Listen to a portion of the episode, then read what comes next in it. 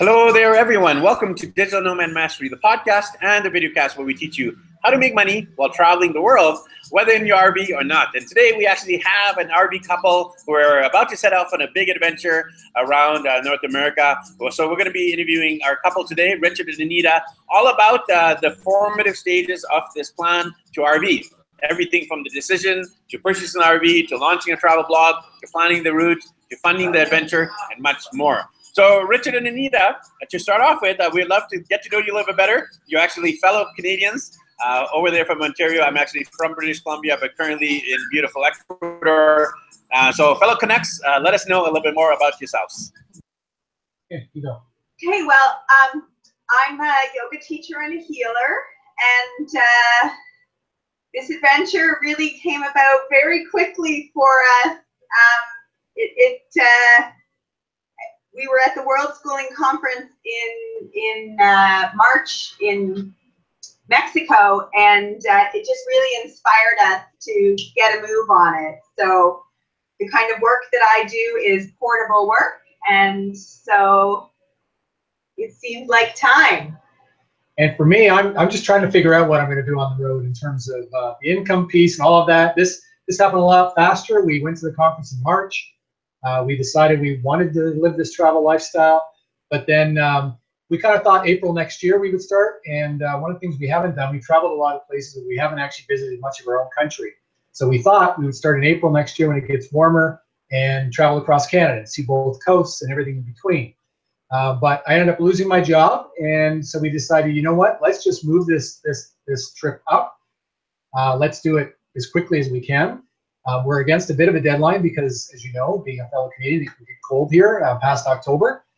And if we're going to have a trailer and going to travel, um, we can't really stay in Canada. So it kind of kind of moved our plans around. We decided we're going to head south, um, visit uh, parts of the U.S. for at least five months until it gets warmer here, and then head back up and do our Canadian uh, trip as our second leg of the travel. So um, I'm trying to figure out what to do on the road. Um, and that's part of what I hope you can help me with with your podcast and watching a lot of other podcasts and trying to figure out how to make a living.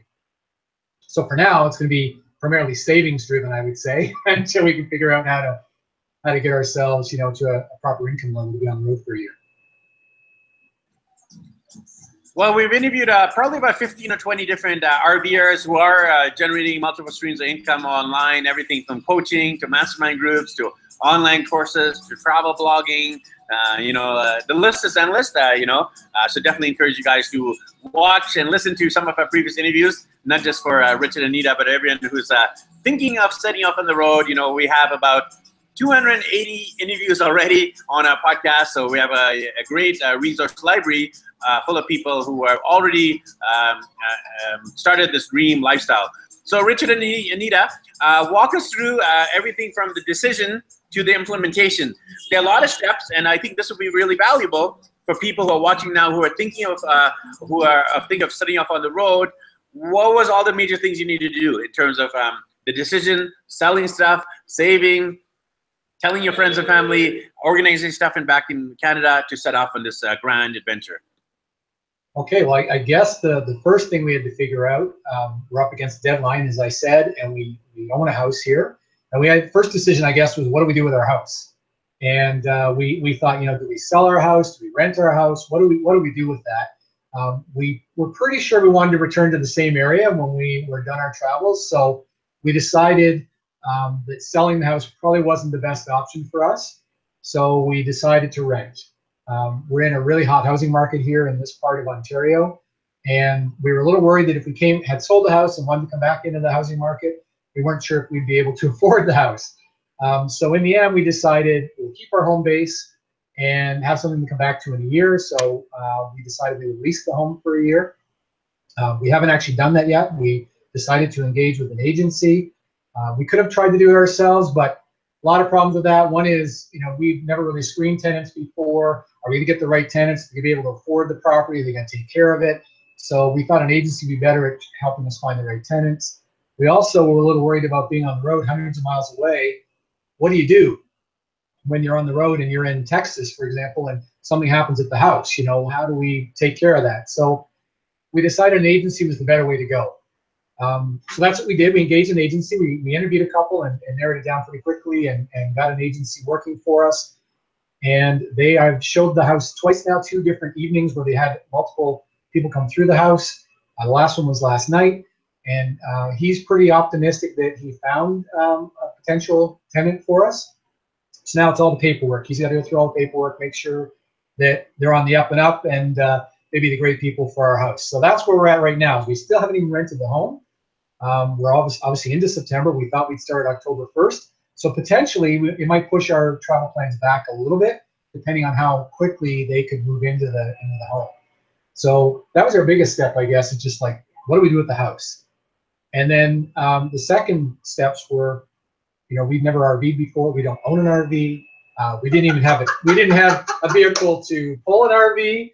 So one of the things we did early on is we bought a truck um, to be able to pull an RV. So we have at least that piece taken care of.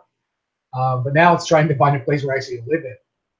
And uh, being that it's the end of the season here in, in this part of Canada, um, we're hoping some better deals will come up. People getting a little desperate. They're going to have to store their RV or, or winterize it. And we're hoping that uh, because of that, there'll be people who are a little more motivated to want to part with their RV right now. So we're scouring the ads. We're reaching out to people. We are a little limited in what we can pull. Our truck is uh, uh, limited in what it can pull. We didn't you know, go all out and buy a, you know, like a, a really, uh, I guess, heavy duty truck. So it's more of a light duty truck. So we've got to make sure that our weight comes in where we need it to be. So that's our limiting factor right now is trying to find the right RV that gives us the living space we want, but doesn't weigh too much so we can actually pull it. So those are the big things. We haven't even finished the big things yet. We haven't rented our house and we haven't bought an RV. So a lot of those things have to come together very, very quickly for us to be able to leave them in one of these. So that's kind of where we're at right now. But I just want to say clearly you can tell we're fly by the seat of our pants people. You know, we, we have a grand plan, and I trust that the universe will uh, provide everything we need to make this flow because it's what we're supposed to be doing now. So. One of the things we're struggling with, um, again, because of time, is just we have a home full of stuff. So what do we do with all of our stuff? And, uh, and he's been great at trying to find ways to trade or sell or get rid of the things that, that we, we definitely can part with.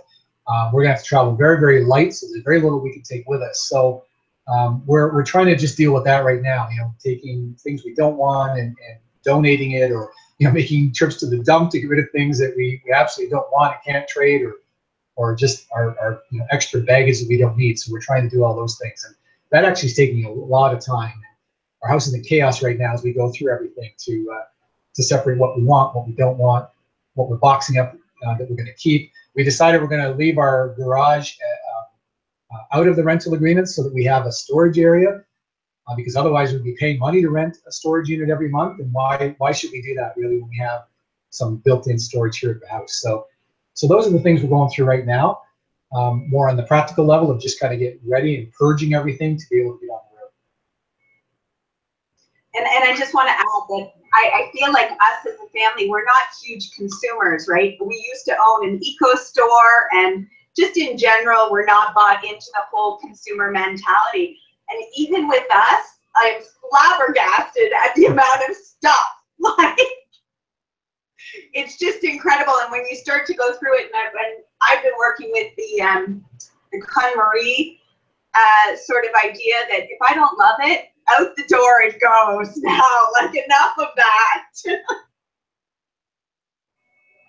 I definitely can relate to your struggles. Uh, when we left our hometown of Vancouver, uh, you know, we had to go through a lot of purging. It felt good. it felt good to cleanse, to release, and obviously the stage you're at is a little bit stressful with selling and getting rid of stuff and planning and purchasing. So I can definitely uh, understand the stress associated with all these things. Uh, but uh, I, I love your positive attitudes. Uh, knowing that will work out. Even though you might not see the big picture, you can see the, the steps. And uh, as long as you walk those steps, everything will go according to plan. So definitely wishing you the best there. Um, in terms of um, the RV purchase, that's a big decision that people have to make when they decide to go on RV, uh, when they go on an RV adventure, what type of RV to get. Um, so maybe you can walk us through the different classes. There's about four or five major classes of RV and then uh, uh, tell us about your decision-making process on how you've narrowed it down to the one that you're going to choose that's perfect just for you guys. Sure. Well, we looked at initially before we bought our truck. We're looking at all the different classes. You know, do we buy a big motorhome and travel in a motorhome? You know, it's a Class A, right? So the more bus-like units out there. Um, do we buy a Class B, which is more like a, a travel camper van type of thing? That that was something potentially we could have looked at, and we decided it wasn't an option for us. It'd be too small. There's two of us and our daughter and our dog, so that wasn't really going to work. Uh, and we felt like full-time living in a small little unit like that just wasn't going to work. The Class A we did we we took out of the equation pretty quickly as well because of one cost. I mean, they can be very expensive. Um, we felt like it was a little bit too much living space for us. We'd heard that they're a little bit hard to maneuver if you're going to certain state parks or or areas that sometimes they can be a little bit too big, too large, and hard to get into some spots. So we decided that the Class A was not where we wanted to go either. So that really just left us. Sorry, go ahead. I just want to say too, with the Class A, there were two other pieces for us that knocked it out. One, if we come back, then, you know, we can't drive a Class A to work. You need to have a car, right? And then the second piece was if you're in an accident with a Class A, that can be pretty detrimental. And, and that just, uh, you know, for my child, that was, that was just not okay for us. And, and also, when you get to your destination and you want to travel around, you pretty much have to tow another vehicle behind the Class A. So we just decided if we're going to tow a vehicle, why don't